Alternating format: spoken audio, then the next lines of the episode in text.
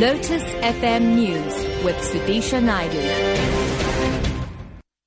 11 o'clock, good morning. Two suspects have been arrested after an elderly couple was found killed in their home in Comet in Boksburg, east of Johannesburg. The bodies of the couple, aged 62 and 73, were discovered in their house this week by their son-in-law. Police say following the killing, the suspects fled the scene in the couple's vehicle. The vehicle was later discovered after it got involved in an accident in Reiger Park, east of Johannesburg. The police's Janita Kutza. One of the suspects were involved in an accident with that same vehicle in Joe Slovo informal settlement Reiger Park. He wanted to run away from the accident scene but the community of Reiger Park stopped him and called the SAPS. An inquiry was later made on the vehicle and it was found stolen in the same murder case. The suspect was arrested on the possession of stolen motor vehicle and also linked to the double murder. Founding president of the Kara Heritage Institute, Dr. Mathole Motshekga, says the fossils discovered at the Maropeng Cradle of Humankind World Heritage Site will lead to a new debate about the origins of humankind. Motshekga says the search for human origin in apes or baboons is just a futile exercise.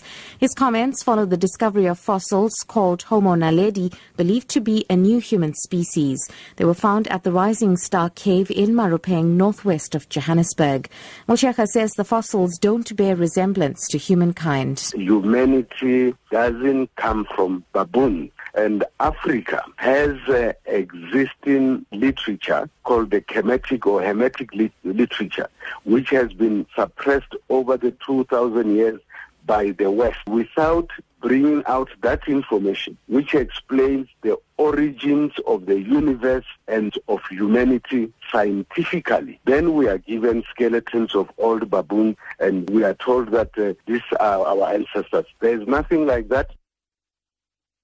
Moving abroad, a court in India's western Mumbai city has found 12 men guilty for their role in the 2006 bombings of commuter trains. The 12 men were accused of waging war against the nation, conspiracy and murder. The bombings on 11th July 2006 killed 189 people and injured more than 800. The BBC's Sanjoy Majumdar reports. Prosecution lawyers say that the judge in the special Mumbai court found 12 people guilty of conspiracy in connection with the 2006 serial bomb blasts, a charge that attracts the death penalty. One person was acquitted. More than 200 witnesses were examined during the long trial. The near simultaneous bombs went off on seven commuter trains on the city's suburban rail network during rush hour when they were packed to capacity. The sophisticated attack was blamed on Islamic militant groups. Sentencing is expected to be pronounced on Monday.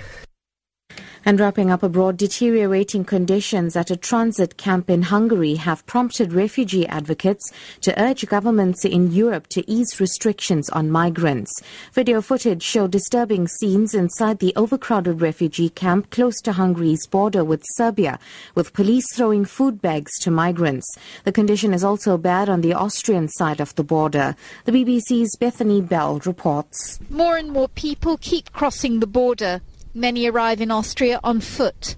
No international trains are running between Budapest and Vienna at the moment, so they take local trains to the last station in Hungary and walk the final stretch. Many people have had to sleep outside in a lorry park on the border. Meanwhile, the European Union appears no closer to agreeing on a strategy to handle the crisis. Central European countries, which have all rejected proposals for compulsory quotas, are meeting today in Prague. Top story Two suspects have been arrested after an elderly couple was found killed in their home in Comet in Boksburg, east of Johannesburg. I'm Sudisha Naidu for Lotus FM News.